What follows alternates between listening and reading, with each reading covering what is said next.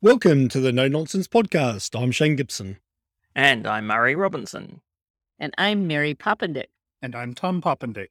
Hi, guys. Thanks for coming on. I really appreciate it. I'm a big fan of your work. I bought all your books when they first came out, which is quite a while ago. And it inspired me to read a whole lot of books about lean. I really appreciate what you've done there. So, a bit of background for our audience. Mary and Tom are a husband and wife team who've been teaching people about lean software development for the last 20 years or so. Mary started a career as a process control programmer and moved on to manage the IT department of a manufacturing plant and then ended up in product development, where she was a product champion and departmental manager. And Tom was a physics professor who spent 25 years in IT as an enterprise analyst and architect. His early work was in IT infrastructure, product development, and manufacturing support, and he spent many years consulting in healthcare, logistics, banking, and travel services. Over the last 20 years, Mary and Tom have been writing about lean software development and teaching people how to implement it. So, a couple of questions. When I look around at organizations today, big telcos, big banks, I see huge bottlenecks of work everywhere, not just in software, but in everything to do with the services that they provide. Why is that? What's going on there? In some sense, organizations don't really have to be customer orientated. Queues don't matter. They maybe optimize work for the people who are doing it. And the fact that customers have to stand in a queue to get taken care of doesn't seem important to a bunch of organizations. I found that out just this morning. We have a motor vehicle division and it gives out driver's licenses and license plates for cars. And we have a little local shop where you can go and you can get whatever work done if you're willing to wait in line for an hour, maybe two. You have no idea. At least that was true before the pandemic. And now it turns out that you can make an appointment. And they have the same process long queues. If you walk in, you get in a queue. But if you come in on time for your given appointment, you get to the front of the queue. So now I can schedule and I can get in there and I can get out and I can go straight home. And they did that. First, they closed during the pandemic and then they started opening just at a window. And then they realized they had to find a way not to have the queues. It's a very simple solution, but all of a sudden, people sitting around indoors became a bad thing. And overnight, they figured out how not to make people stand in queues. And if you look around, that happened in lots of places during the pandemic. We have discovered all kinds of ways not to have physical queues because, whoa, we don't want people standing next to each other in an indoor space. And yet, we still haven't applied any of those queue limiting strategies to other queues. And that is frustrating. All kinds of things are messed up because demand is exceeding supply and you get queues. And there are lots of pretty classic ways to deal with queues. Most IT organizations have always had more work than they can handle. In the 20 years we've been doing this, I've actually never run into an IT department that didn't have that problem. If you can make stuff flow through your organization rather than wait in piles, wait in queues. Everything works better because you're not multitasking, you're not putting something down, forgetting about it. Stuff stays fresh in your mind. There's lots and lots of advantages of rapid work through a system. But when people discover that demand exceeds supply, they still keep accepting the demand, even though they can't take care of it. And one of the fundamental things with any strategy to deal with more demand than you have the capability to deal with is to stop accepting excess work. You know what? Very few companies, very few IT organizations even thought of that as a concept. When we heard people start talking about Agile, they said, just put work in a backlog. They established a queue. These are bad things because they don't let work flow. And letting work flow through your organization is the best way to get people focused on just one thing and getting it done and to get that thing done really well. Tom. Yeah, Mary missed the major point. Oops. Yep. The major point is not how to get work done efficiently, get a lot of work through the system, but getting the right work done. And the question is, how do you figure out what the right work is? And it's not what somebody asked you for. We have been to a number of very successful organizations. The founding leaders said, My principal job is to ensure that my technical people don't do what the customers ask them for. My principal job is to make sure that my technical people find out what problem our customers and potential customers are trying to solve and solve that problem for them. The solution that the customers ask for is normally not the one that is going to really work for them. That's what led to Apple's success. They didn't do what the customers asked for, they did a deep understanding of the problems that people faced and delivered brilliant solutions to those problems. Now, software teams cannot do this. Neither can marketing teams, neither can any individual team. What can do this is a product team. Product team includes the technical people, it includes support people, it includes operations people, it includes people with the authority to establish business policy. It includes financial people. It includes many different perspectives that are need to meld their expertise into a brilliant product. Now, that has nothing to do with Scrum, that has nothing to do with Agile, and it has little to do with Lean. It has to do with developing successful products.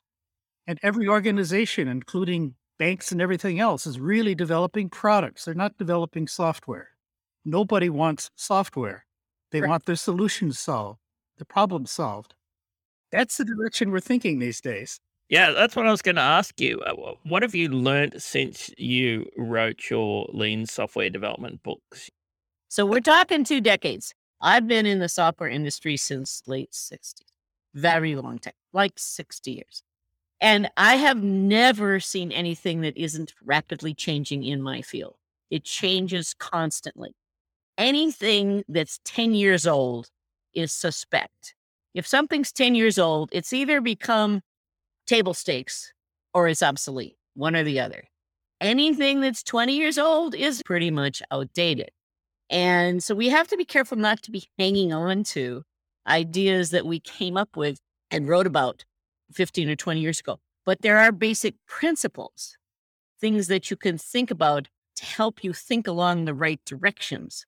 Like you have to focus on what the customer problem is, not what somebody is telling you to do. That's a principle that's probably going to become sta- that's become table stakes rather than rather than something that we don't think of.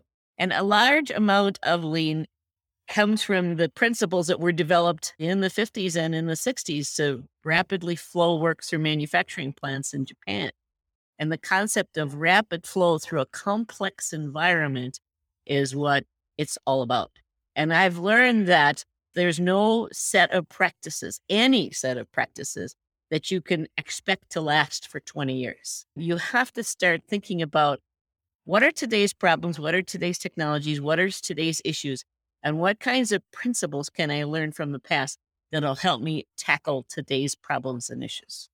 If we look at 30, 40, 50 years ago, we were basing a lot of the way we work on industrial factory thinking. If we look at our education system, especially in our part of the world, it's around chicken farming, it's around teaching hierarchies and not teaching thinking or self organizing. But my view is over the last 50 or 60 years, the things we're trying to do, the ways we're working, the ways we organize people and ourselves has fundamentally changed from that factory concept to more self-organizing, more solving problems. And for me, lean's always seemed to be applicable to the idea of a factory because whenever I hear about lean, I always hear about stations and flow and movement, work in progress, just in time, those Toyota car manufacturing concepts.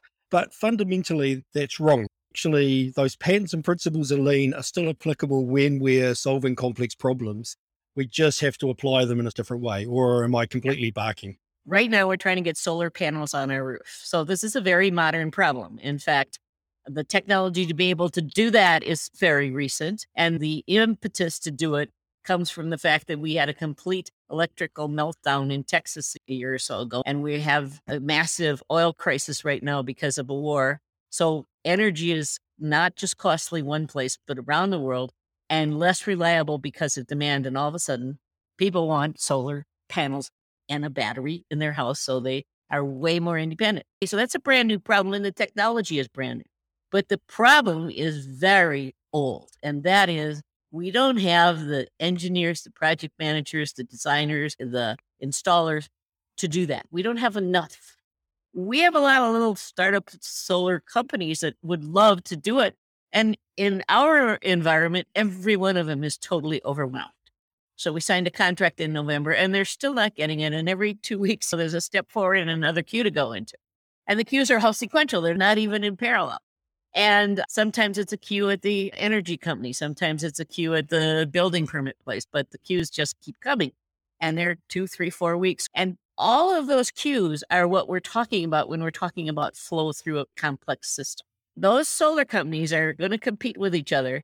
And one or two of them is going to figure out a faster way to get work done that gets more work out of the people that they can get because you can't hire enough when you get into that deep hole, you have to figure out how to do more with what you can get your hands on because there're just not enough people.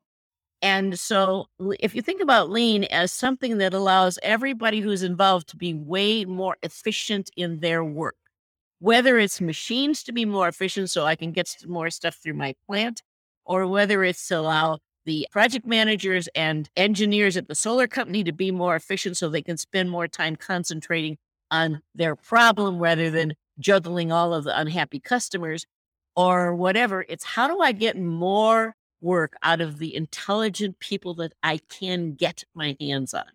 And in factories, it was how do I get more work out of those machines because I only can get my hands on so many. And there's three, I would like to say, three fundamental principles that we have come up with over these last 20 years that we keep coming back to.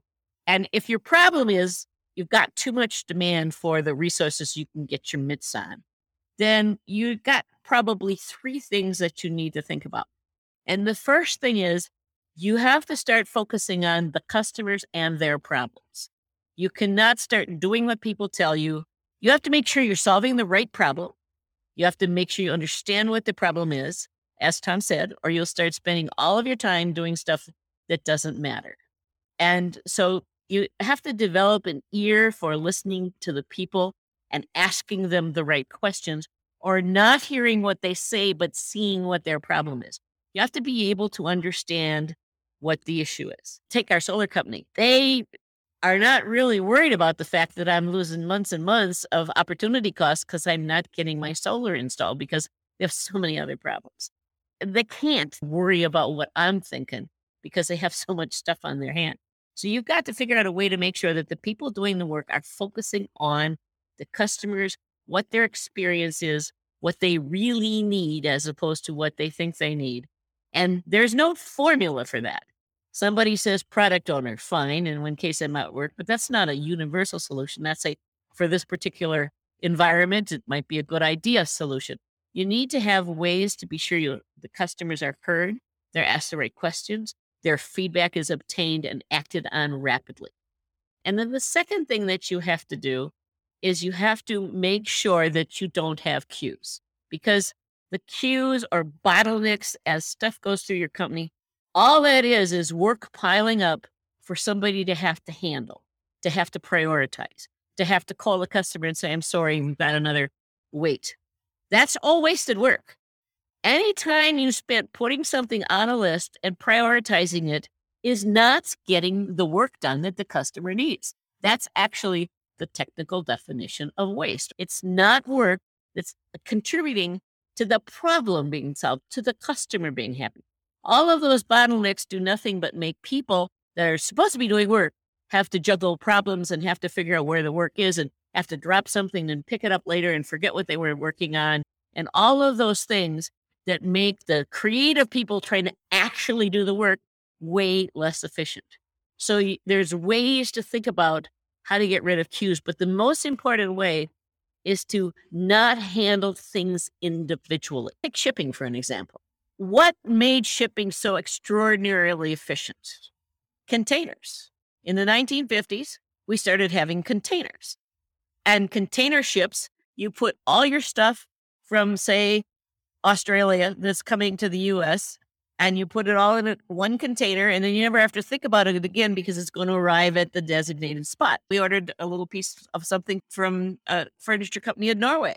And our local company, three miles downstream, they had a container on order from this factory in Norway. The factory filled up their container, put it on a ship, and voila. Three weeks later, like clockwork, it ended up there with nobody paying any attention to all the individual orders. If you think about that concept, when you have way too much work to do, you need to figure out how to get groups of things to flow you through your company without demanding a lot of attention because the attention is wasted effort. So if our solar company has a project manager that has to make every single step happen, every single task, then what you've got is somebody spending an awful lot of time on one thing, and that's just not scalable. When Amazon discovered that they couldn't buy a computer big enough to handle all the transactions it needed to handle and all of the databases it needed to have databases for, it said, let's stop letting databases be responsible for transactions. Let's figure out how to take an order and move it through all these services, forget the database, because we're going to move it from service to service. We'll tag it with the things that it needs, and then we'll have it move through by itself. And so that was a similar concept to putting stuff in a container. Stop having individual things tracked and start figuring out how to group things and get them to move through together so that as a, a solar order comes in, you put the steps that it has to go through into a computer and the computer moves along from one step to the next. And what's going on with all the smart people that you have? What they're doing, this is the third thing, is you've got people that I'm going to call single responsibility teams. You have teams that are supposed to do one thing. In Amazon, you have teams that handle one service, one step in the transaction chain. And so you want to have a team that does just this part of the electrical design or just the installation scheduling or something like that, so that those teams can spend all of their time doing the areas that they really understand really well. And you can't have a long queue in front of any of these teams. So, what you have to do is you have to make sure that the work, when it is ready to move from this place to this place, it's ready to move. And when it comes into my area, it's ready for me to work on. I don't have five other things I have to check. And I don't have to be interacting with and waiting for all these other people to complete their thing. So, the brilliance of services in software is that it takes all the work and focuses it on a single responsibility team that does one thing and one thing. Now, that's also the concept that Toyota had in its flow through a factory.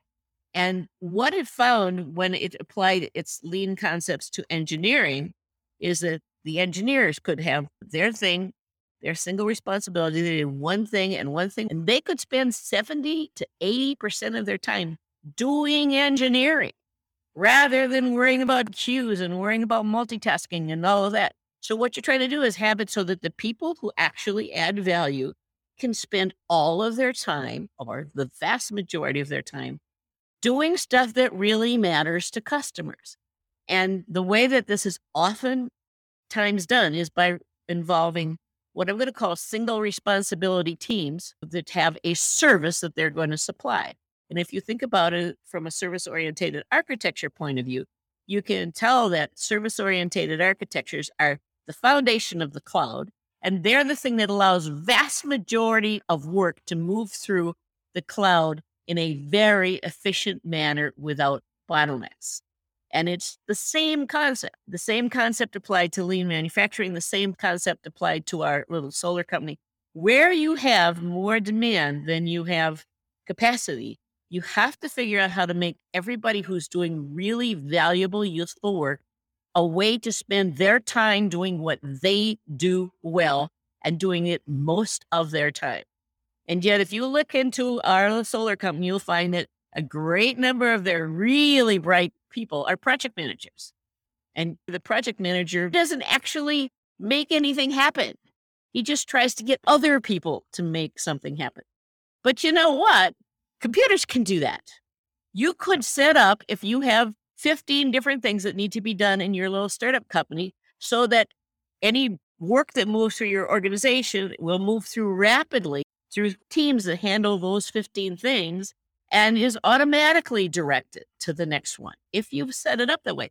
And if you're in a competitive environment where nobody can hire enough people and there's just too much work to do, you're going to win because you will be able to get so much more work done so much faster if you keep your queues short and make sure that your people are focusing on doing good engineering or doing the work that they do almost all the time. And it's set up so that the work flows through these efficient, focused teams that do really good in the area that they're responsible for. Service oriented architecture is a good model for this. Then you're going to actually be able to scale one whole lot more than any of your competitors. So I think it's the three things. Are we really focusing on what our customers want and need? Do we have flow rather than great big queues, which do very little but gum up the work and slow stuff down and make customers unhappy? And do we have ways that people can focus with their team on doing this batch of things very well. And that's their focus when they don't have to worry about interacting with other teams. Because when stuff comes, it should be ready for them to do it. And then when it's done, they should be ready to pass it on so that it's ready for the next step. And when it comes to the team, it should not have waited in a large queue. Now, if you want to imagine this environment, what you're managing is the flow. How big are your queues? You know what? This is the bottleneck right here. Step seven. We need to get more people doing step seven because step seven is where everything plugs up.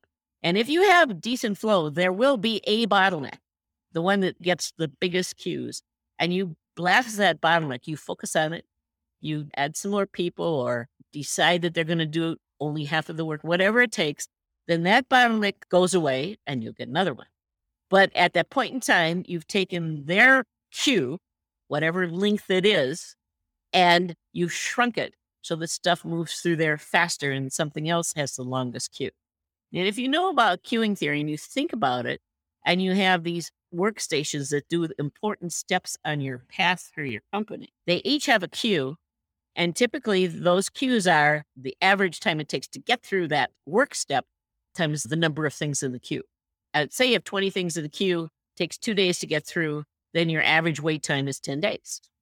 And if 10 days is too long because you're accepting work faster than one thing every two days, then you have to figure out how to make that one step be able to do something every day.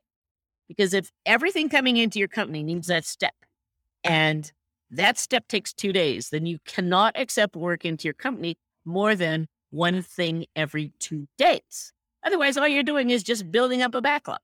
And that's exactly what you don't want to do. I'm sorry, Scrum, but that's exactly what you don't want to do. What you want to do is figure out where is your bottleneck and then accept work at that rate at which stuff can get through your bottleneck. You want to accept more work, then fix your bottleneck. Make it go faster, and you can accept more work. So you need to throttle the input work to match your bottleneck process which that work has to move through. And if you do those things, that's what flow is all about. So I've seen managers attempt to do this, but with very negative results. I'll give you an example. So I worked for a large telco where if you wanted to get a firewall rule changed, it would typically take 12 weeks. Now, firewall rule changes take five minutes of work to do in your configuration system. And maybe if it's complicated, they might take a day to work out what you got to do first. But the reason it consistently took 12 weeks was because they took the process that one or two people would do and they broke it up into 20 steps and gave each step to a highly specialized team of very specialized people who would just do that step. And they outsourced a lot of the steps to different companies and places in India and so on. So you had highly specialized teams, and then each team was given KPIs focused on efficiency. So they all minimized their staffing and they all did queue management. So reject things coming in by demanding that you fill out enormous paperwork. That was their way of slowing work coming in. So that's not lean. That is exactly the opposite of lean. But they thought they were doing it. Okay, but remember, lean starts with customers. Now, in our environment, it used to be that the telco would get requests and it would take forever to do them. And their goal was to say, how can we have no more than 24 hours from receiving an order to having them up? Because then we get revenue faster and we have much happier customers. That was the first question they asked. It was a customer focused question. This customer is moving into the area. They need this tomorrow. We are going to say maximum 48 hours, but we're trying to going to get it done in 24. What do we have to do to make that happen? And when they figured out how to do that, they were way more efficient than any other way because they had no queue management, no send stuff off to India, no break it up into pieces and manage the flow. It was what can we do to get it done in 24 hours? Then you start thinking about what steps. If I got an hour of work, I don't need to have four trips. That's just wasted time. So the logic behind the break it up into small pieces is not so that we can focus people's energy. It's so that we can solve the customer's problems. And what we don't want to do is have a team that has uh, all kinds of interactions with other teams and stuff like that. Flawed concept there is the idea of efficiency as being meaningful. Efficiency is not what you're after, it's effectiveness. And you can be very efficiently ineffective. And if you are ineffective, you've totally wasted time. The idea is not to do each step efficiently. The idea is to change the steps so that each one makes a difference in solving the problem for the customer. Now, that has two important effects. One effect is it gets the problem solved for the customer quicker. And the other is that everybody working on the problem knows they are making a difference. And that is the most critical thing in making good use of your people, making sure they don't waste their time, making sure they understand and believe that they're making a difference for the customer that they are serving. Indeed, Ohno said that the essence of lean is respect people. Don't waste their time, don't waste their energy. And everything that he taught and everything that has come out of lean since then is about helping people work together effectively to delight customers, both the immediate customers, the next step in the process, the next step on the assembly line, the next step, whatever, and the end customer. And if there's a conflict between the next step in the process and the end customer, guess who wins? The end customer, because that is what makes people believe that they are doing something meaningful. Now, in the last couple of years, we've seen a explosion that has affected the entire world, and that is called the Great Resignation. Even our solar company loses people because they have people doing a lot of work and not seeing a big difference made. So they go someplace else where at least they can get paid better, but maybe they can make more of a difference.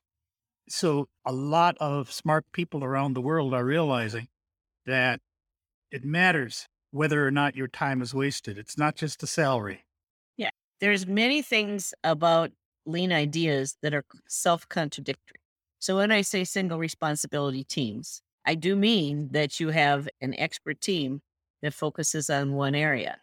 But I don't mean that you divide it up into such little bitty pieces that they're like automaton. When you have a service oriented architecture, you have single responsibility services. But you would never divide those single responsibility services up into such little pieces that they'd be terribly inefficient. The reason why you're dividing it up is so that people can focus on what they do well. So the idea of a T-shaped shaped person or a T-shaped team is that it's a team that goes very deep into a particular area. They have clear expertise in a particular area, but they also interact very well with the areas around them and beside them. I said cataract surgery in my eyes. That's why I don't have glasses on right now. And there's only so many doctors that do cataract surgery and they do it very well. It's very rapid, very well known, very safe process these days. But still, I would want the surgeon and the team that's doing it to be really good at just that cataract surgery. not any other surgery, just cataract surgery. Now, I don't want them to just do this little piece of it. I want them to know me and cover the whole thing and be able to deal with problems and exceptions. And if I have problems later, to be able to follow up on them.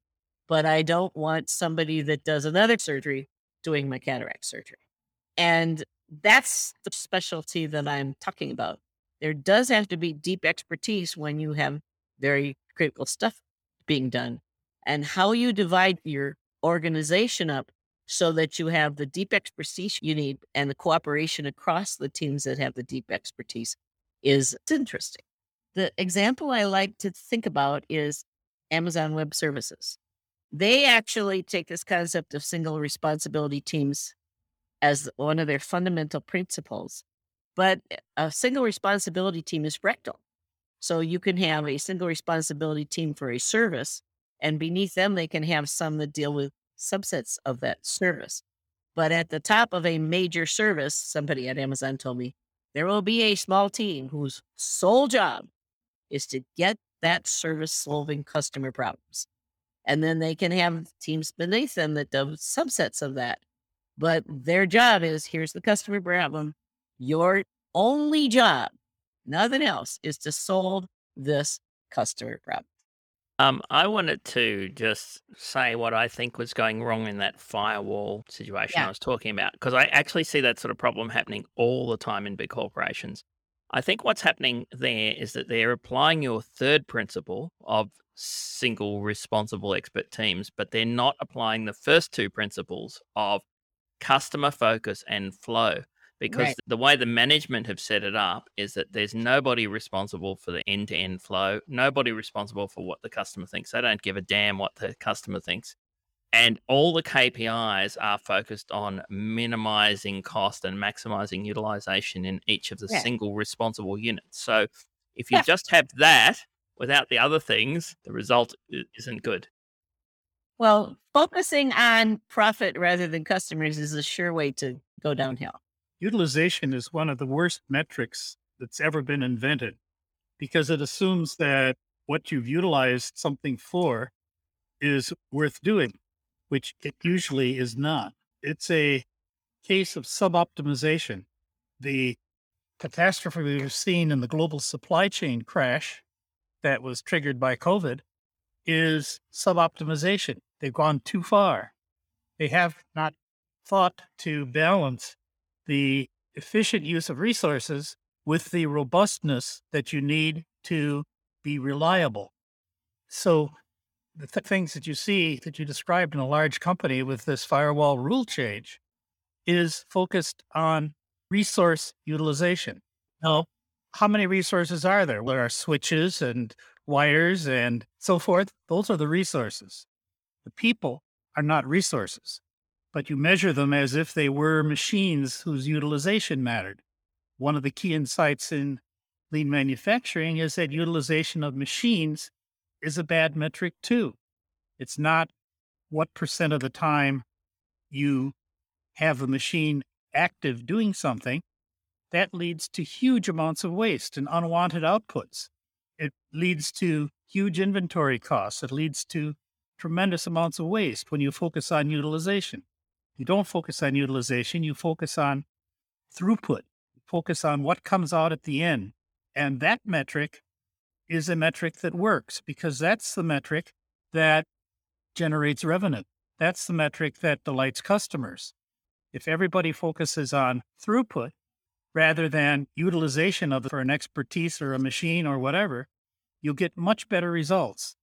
One of the key lean metrics is you take the amount of time that it actually takes to do the useful work necessary to get something done. And you figure out what percentage is that of the total time from the time the customer had the problem until the problem was solved.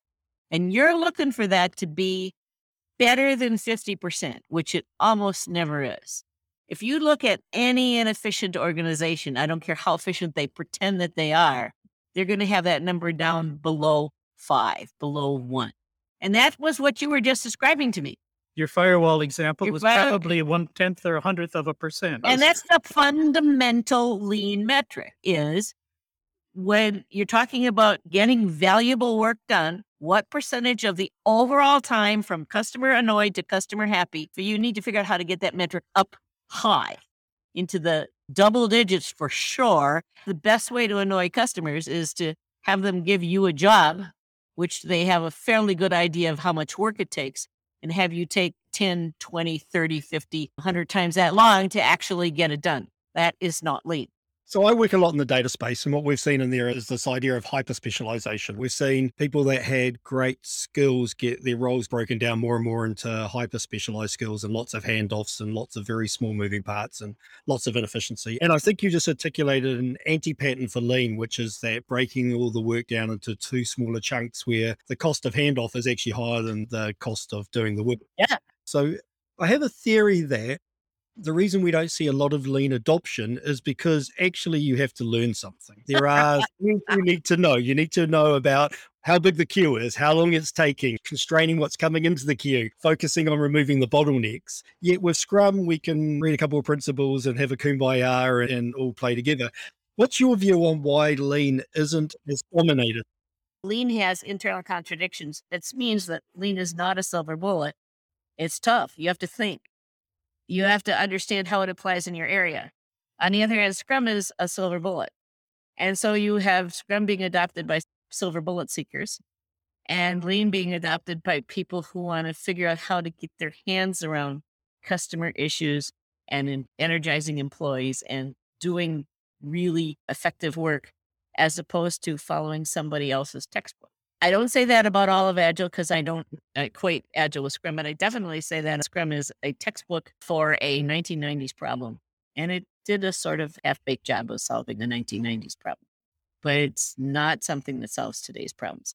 And people who are trying to use Scrum today, I'm sorry, that they're definitely the laggards and they're way behind the times. And I hope they don't have a whole lot of competitors because their competitors will probably be smarter than that. I wanted to ask you about quality management because when you think about lean, it's always quality managers talking about it. And yet, quality managers don't tend to know anything about software engineering. What is the job of a quality manager? Apparently, it's to make sure that the company has standard processes for everything that they follow consistently so that you can pass your quality audit. Well, that's not a quality manager.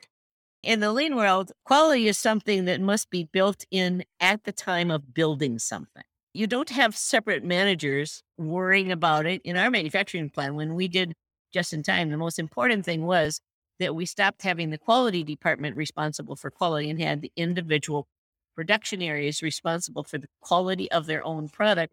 And the quality department helped them to do the necessary testing and other work to make sure that their work was up to the quality that was necessary. So I don't understand the job of a quality manager, but sure as heck is not telling other people how to run their processes. The standard process is a alternate way of implementing command and control management. It has nothing to do with agile. In lean manufacturing, standard processes are important, but that's not a contradiction. The standard is the best way we know how to do it so far as a baseline for figuring out how to do it better it's not the goal to do the standard process. This goal is to improve continuously the standard process, the standard way of doing things. Now, that is in a manufacturing world where the same thing gets done repeatedly. Mary spent a lot of time in the manufacturing world, and she knows damn well that even in a manufacturing plant, you don't do the same thing repeatedly. It just the raw materials change, the formulas change. Everything changes continuously, and you have to continuously adapt how the work gets done. In a design world, there's never a repeated thing, it's always unique problems that need to be solved. And the idea of a standard process, except for small pieces, how do you go about deploying something when you're ready to test it out, perhaps, is not a helpful concept. It is a way of generating a lot of waste, a lot of waiting, a lot of useless activity, a lot of frustration, a lot of quitting of your people who can't stand it anymore. Furthermore, in a lean world, workers are responsible for the quality of their own process. They don't have somebody else telling them what to do. The idea that there is a standard process is insulting to people. The idea that people figure out how to do what they do better and better all the time is much more respectful of people. And Taiichi Ohno once got really annoyed. He was going through a factory and their standard work procedure up on the walls was a month old. And he said, What, aren't you improving this process every day? You know, why aren't you having constant changes to what's up here on the wall? You shouldn't have the same thing you do all the time. You should be constantly making it better by doing experiments and figuring it out. The people that are at the workstation doing the work are the ones responsible for figuring out what's the best way we know how to do it now, and then how do we do it better, and what experiments can we run to figure out how to do it better. And there's constantly figuring out how to solve the problem of how can we do things better, measured against are we making our customers happier? Are we solving their problems faster? Are we making our work safer? Are we making our work something that we can do easier? Those are the things that you're looking for. And the people who know how to do that are the people who are doing the job, not somebody else. So that's why I asked you, what's the job of a quality manager? So, isn't it again another case though of people taking an idea and implementing it badly? So, I'll give you, know, one, of my pet peeves is the idea of best practice. It's just bullet. I see that there are valuable patterns that, given a certain context, adopting that pattern to start with may have value. The quality manager changing from being a command and control at the end of the line, testing the product when it comes off, to becoming a coach that helps the line understand what they can do to increase their quality, but making the people doing the work in charge of it. I can align that with the whole DevOps practice of test first and then write code second. So I can see some practices and patterns being adopted in the software world out of that manufacturing. Again, I can see some abuse. I can see the idea of best practice, and this is the way we standardize the way we develop software. And going to that sub optimization Yeah, area that you talked about. Most of the things people think they're adopting out of manufacturing come from a very bad understanding of what manufacturing is actually like. But there are patterns in manufacturing that we can adopt software Principles. principles and some patterns, some ways of working that may have value given a context. Would you not agree? Do you think that there is no reusability? There are lots of very successful lean companies in the manufacturing world, and they are perfectly happy to have anybody that wants to copy them come and look and see what they do and copy exactly the practices that they have.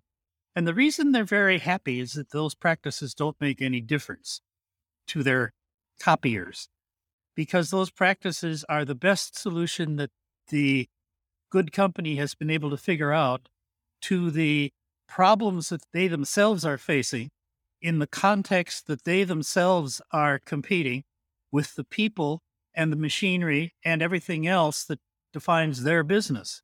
And if anybody else tries to copy the practices, it will have marginal impact. What they need to copy instead is not the practices. The practices are not what makes the difference. It's the way of thinking, the way of analyzing, the way of constantly improving in your context to solve your problems with your people, your background, your history, and that will make a difference. That's what needs to be copied, not practices, not procedures, not processes. So I worked with a very famous lean manufacturing company, um, who I won't name, and in their office, in their IT department, they were old school command and control, heavily documented processes, highly centralized processes. They talked about some of the lean ideas. They had this one about how everything has to go up multiple levels and everybody has to agree to it. That's not lean. Anyway, my point was that they hadn't been able to make the transition from Correct. the lean principles in the factory to applying the lean principles in knowledge work. They just Correct. could not understand it at all. Correct. I've seen that too. I think we've been in that company. And if it's the one I'm thinking of, they were very successful at translating the ideas, the ways of thinking to their engineering work, but not yet to their software work when we were there. But that was 10 years ago. Yeah, I think it's still the case. And one of the things that's really very different about software is that there's a very high degree of uncertainty in everything you do. Like you said, Tom, everything's new and it's a design process. So there's a lot of uncertainty about the requirements, the design, the code, the implementation. And that requires a very different way of thinking because it's not all the same thing all the time. Yep. I have found that people that try to apply stuff that might work in a operations environment to a development environment, if they try to copy practices, virtually always fail. The only thing you can copy is the principles behind the practices, not the practices themselves. One of the places where I have seen people try to apply lean principles is in hospitals. And we have some hospitals that have been very successful and others that have not. And the ones that have been very successful are the ones that have figured out how to let the people there, given a few basic principles, figure out how to make their work better, how to not have errors in the operating room, how to not have errors in the pharmacy, how to get the pharmaceuticals to the bedside rapidly and securely. And it's going to be different if your pharmacy is in a different location, if you have different kinds of people. The kinds of errors that one environment will generate is very different than the kinds of problems and errors that another will generate. So we have this concept in operating rooms of a checklist. Yeah. It's a very good concept. It works in airplanes and it works in operating rooms and all that. But there's no standard checklist. Each hospital tends to have a different set of things in detail that they're going to check out before they start surgery, depending upon the surgery and the surgeons. And the way that they get the doctors and the nurses to go through this checklist will differ from one hospital to the next. And the successful ones will have figured out how to get their own people to understand it, buy into it, and get it right, rather than have somebody from outside comes and does this to us. And it's only when people figure out how to optimize their area with their environment and their problems. So you take the people there and you respect that they are intelligent people and they can understand the problems and they can understand the customers and they can understand the concept of flow and they can understand what constitutes good work and they can be engaged in doing something for a purpose if you'd only let them instead of telling them here's exactly what to do down to every last detail, and you just better do it and do it fast and efficiently. How many people want to work in that world? That approach just simply cannot work because things change.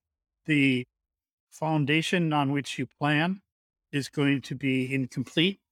And the only people that are close enough to perceive that there's something that's changed, that there's something that's been overlooked, are the people on the front lines doing the work themselves if they're the ones that develop their approach to doing the work, if they're the ones that define the practices, then they're the ones that know when it can be improved to deal with changes that have happened or oversights that have been. The example of a checklist is a perfect example of a pattern where we say that given this context, in the past, other organizations have applied a checklist pattern and it has given them some value. So experiment with it. It doesn't say here's the checklist, here's the form with all the it's I do not want to get in an airplane if the pilot isn't going through a checklist first. Yep. So it's a pattern that has value in a certain context.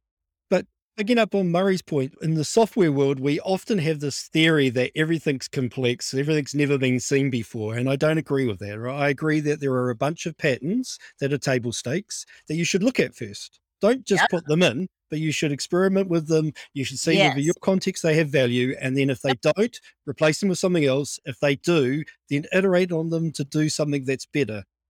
Yes. There are lots of good ideas out there, but they can't be just taken over to your area and poured in. They have to be taken into your area and understood why they work and then try to figure out how to make the same kinds of things work in your world. And that's especially true in a design environment. Yeah. I'm a big fan of pattern, Shane. You know that because we talked about it before. And I think that we should try all these different patterns and see what works for you. And sometimes they will work in your situation and sometimes they won't. So that's why I'm opposed to a highly centralized way of working like SAFe, for example. have you seen SAFe be successful anywhere? I have yet to. There's some training companies that are highly successful teaching it. It's a great way to make money for your consulting company. Yeah, that doesn't count. How about actually using it? Highly successful at preserving the way you always used to work, just renaming parts of it. Preserves the same hierarchical structure, just gives it different names. If you need to scale, you have a system architecture problem and you have an organizational architecture problem since based on Conway's law, they're basically the same. And unless and until you attack your architecture problem, as for example, Amazon did when it finally moved to services, you're not going to solve the problem. And using some great big standard process to paint over it, all it does is delay your attacking the essence of your problem. The essence of your problem is not going to be solved by more process. It's going to be solved by some other way of breaking up your work and thinking about it completely different, like from a different angle. As Deming said, think of your system. It's not working for you. Then you have to change how the system works. And SAFe is not doing that. It, it's giving people cover and distracting them from the real work, which is to fix the architecture. If you have a scaling problem of any type, you have an architecture problem. There's a lot of companies out there that are way bigger than you that have no scaling problem. How is it that AWS has pretty much wiped out the enterprise software world with services? How did they do that? They've introduced 10, 12 major software services every single year in and year out. I go to Yes reInvent and it's 12 or 15 every year that are really major new changes. And every year they're enterprise scale. They work, they don't break down, and they solve real problems and they start gathering whole bunches of enterprise companies. And it happens time and again. And they're not the ones that say, How do we scale? They don't say that because they've figured it out. They have single responsibility teams that have a defined customer focused problem and they're supposed to be obsessed with that customer and their problem. And they have ways to make sure that the teams do not have to interact with each other rather than having a process like SAFe to help them figure out dependencies. They don't have dependencies. So the single responsibility teams can do their thing without having dependencies on other teams. And they have more software used by more companies at this point than you could ever have dreamed of back when people were saying, How do we scale? How you scale is not with some new process that's going to help you manage your dependencies. It's going to be rethink your architecture, guys, because it ain't working for you. And that's what people have to do if they think they need something like SAFe. They have to say, why is it that we even think we need something to scale? Because we're doing individual things through our process rather than doing containers of work flowing through our process. The concept of moving work through something like AWS is basically orthogonal to the concept of moving work through a process like SAFe. Completely 190 degrees the opposite direction. And so companies that think they need to do that are simply not even beginning to grapple with the real problem that they have. And they say, How can we transition? How can we transform? Stop thinking that what you have is the only process in the world. Start thinking completely different about how work is going to flow through your organization and get done by focusing on customers, thinking about how do I move groups of stuff through my organization rather than having every individual thing have to be shepherded by somebody and go into queue after queue. There's a book called Working Backwards, which talks about how they organize in order to make that happen. And they get scale. Google gets scale too, and they don't do it the same way. I think SpaceX scales pretty well too. They have pretty much blown the whole rocket boosting industry out of water by completely rethinking how you do booster development. So those companies have very large, massive problems and they have completely rethought the mechanism whereby they do it. And what they tend to do is they tend to create teams with single responsibilities that own their responsibilities. So in a service oriented like AWS, you will either own a service and there will be a service leader that organizes that team and they own responsibility for it. And they may have sub teams and those sub teams may own responsibility for a subset of that. And that's actually the same way that SpaceX is organized. It's organized by the components of the booster. And there are teams that own complete responsibility for a component. There's not hardware teams and software teams, they're component teams. And all the hardware and software and fuel and all that sort of stuff necessary to make this component work, that's the responsibility of that component team. And there may be subcomponents. And that's what I'm thinking about with single responsibility teams. They own responsibility to make one thing happen well, and you move work through these teams rather than thinking about how do I get this thing that customer wants through all the steps that it has to go through. But they must have people or teams who are responsible for the end-to-end process of the value stream that who are looking at the customer and making sure that things are flowing as it goes from one team to another. You definitely have people looking at what a customer is trying to achieve. There's no question about that. That is the fundamental thing that they do. They say, what are our customers asking for mm. next? And then there will be a person who owns the responsibility take that customer problem and come up with a solution for it. Absolutely. And then that person will form a team and that's their job, come up with a solution for it. But the way that they come up with a solution for it is that they figure out how to take existing services and put them together in a stream, or they figure out what new things have to be done. And then they will charter sub teams to make those things happen. But in the end, they do not end up with a great big team around that service. The team around the service will be relatively small and it will have that responsibility to solve that one customer problem. Now, if there are other teams that have figured out how to do the database portion of that or the whatever other portion of that, they will lean on those already existing services and they will hand off responsibility from one team to the next. And they'll say, here's where we need this database service to do this, and here's where we need this other service to do this. Here's where we need to develop a service because it doesn't exist. Those teams are chartered always based on this customer needs this thing to happen, and it's not something we do right now. Figure out how to solve this category of problems for this customer.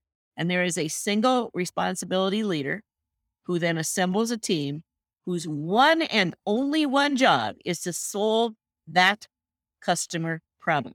That's how they get stuff ready to announce once a year. Because then the person says, we want something ready to solve this particular customer problem that we've identified nine months from now when we have our reInvent conference. Figure out what it takes to solve this customer problem. Here's instances of it. Here's customers that are willing to work with it.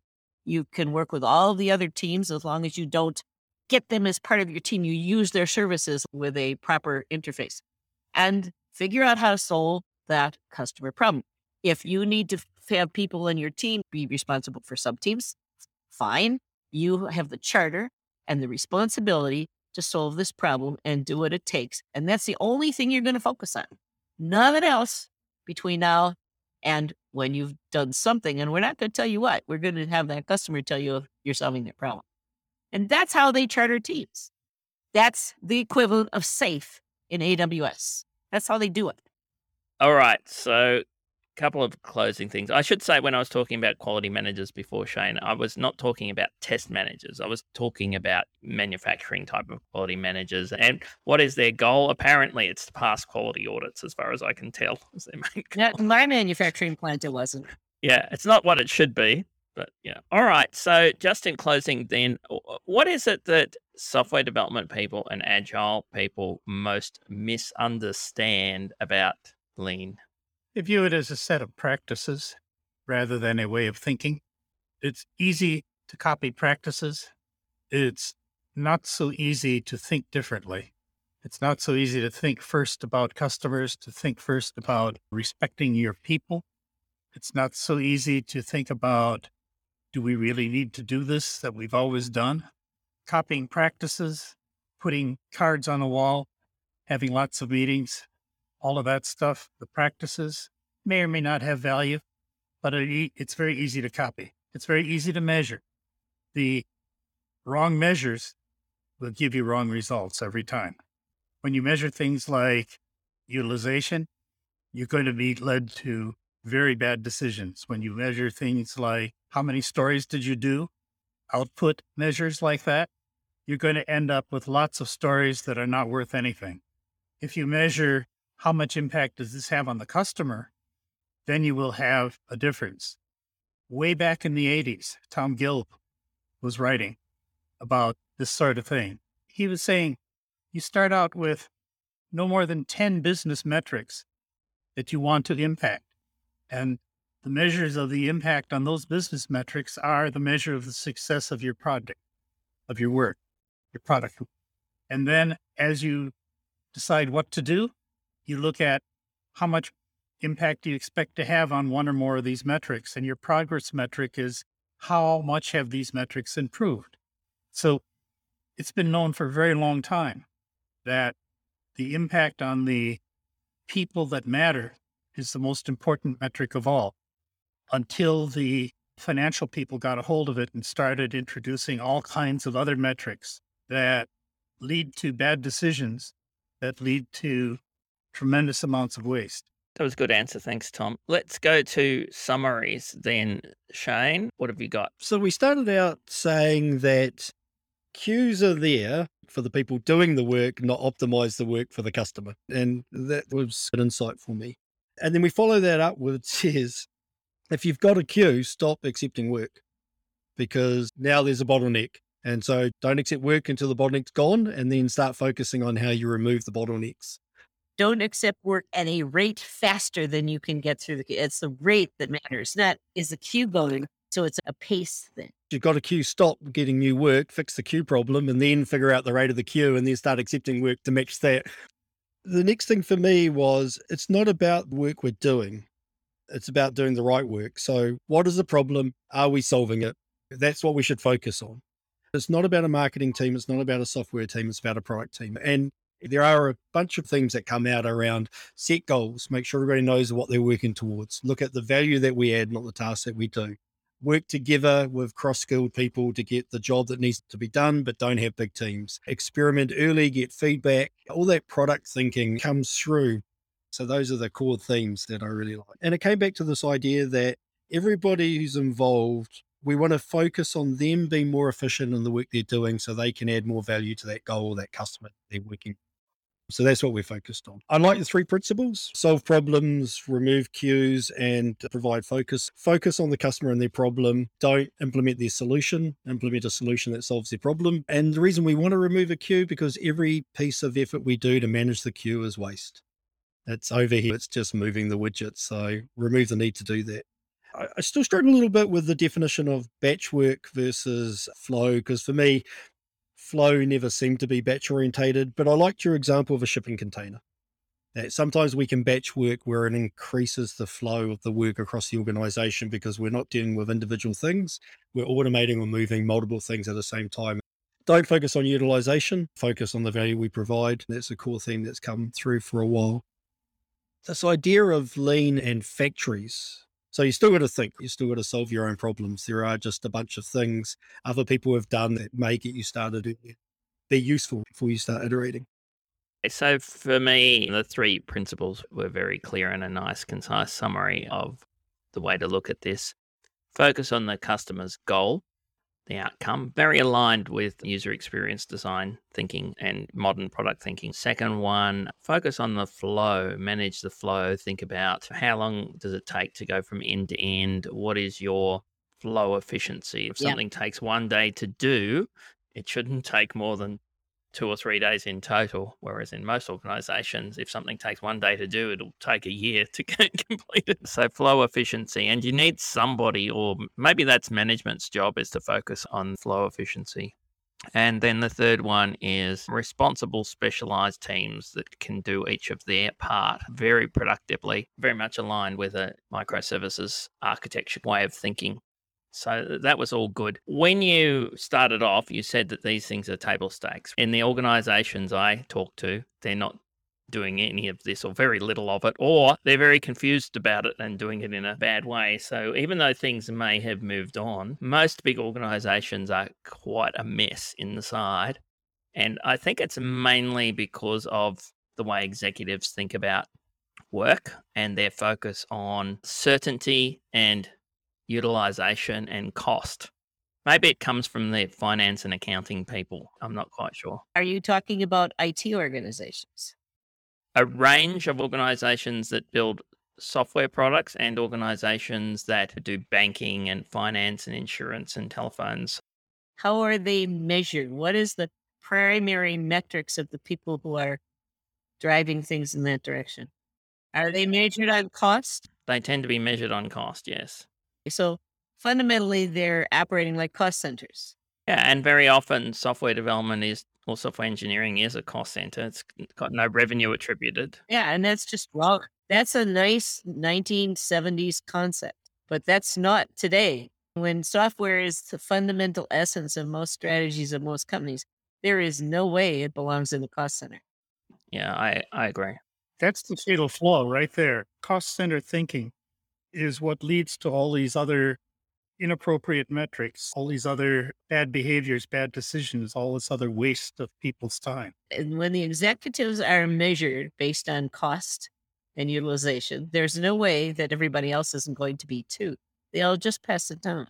So I think the fundamental issue to think about is what are the primary metrics? Everybody's a person and they have metrics and expectations that they are responsible for. Even if they're a manager or an executive, there are metrics.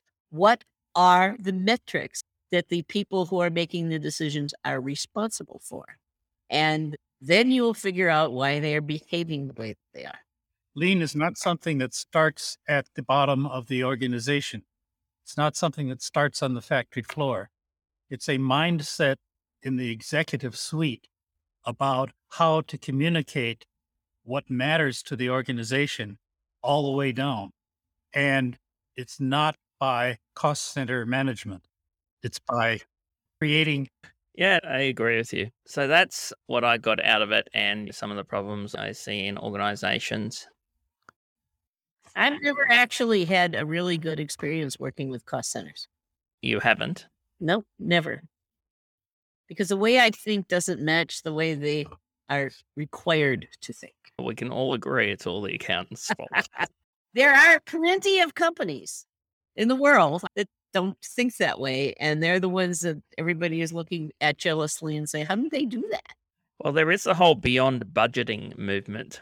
Maybe we should get somebody from there to come on and talk to us. So, thanks very much for coming on. How can people find you? We are retired, so they're not going to get too much from finding us, but we have a website, poppendieck.com. It points to what I call essays. It's essentially a blog site on Blogger called leanessays.com. And Mhm. it's the last 20 years of stuff that I've written, 60 plus blogs. And that's free, some free summary of the stuff we've been thinking about over the years. All right. Well, thanks very much for coming on. We appreciate it. Well, thanks a lot for having it. That was the No Nonsense Agile podcast from Murray Robinson and Shane Gibson. If you'd like help with Agile, contact Murray at evolve.co. That's evolve with a zero. Thanks for listening.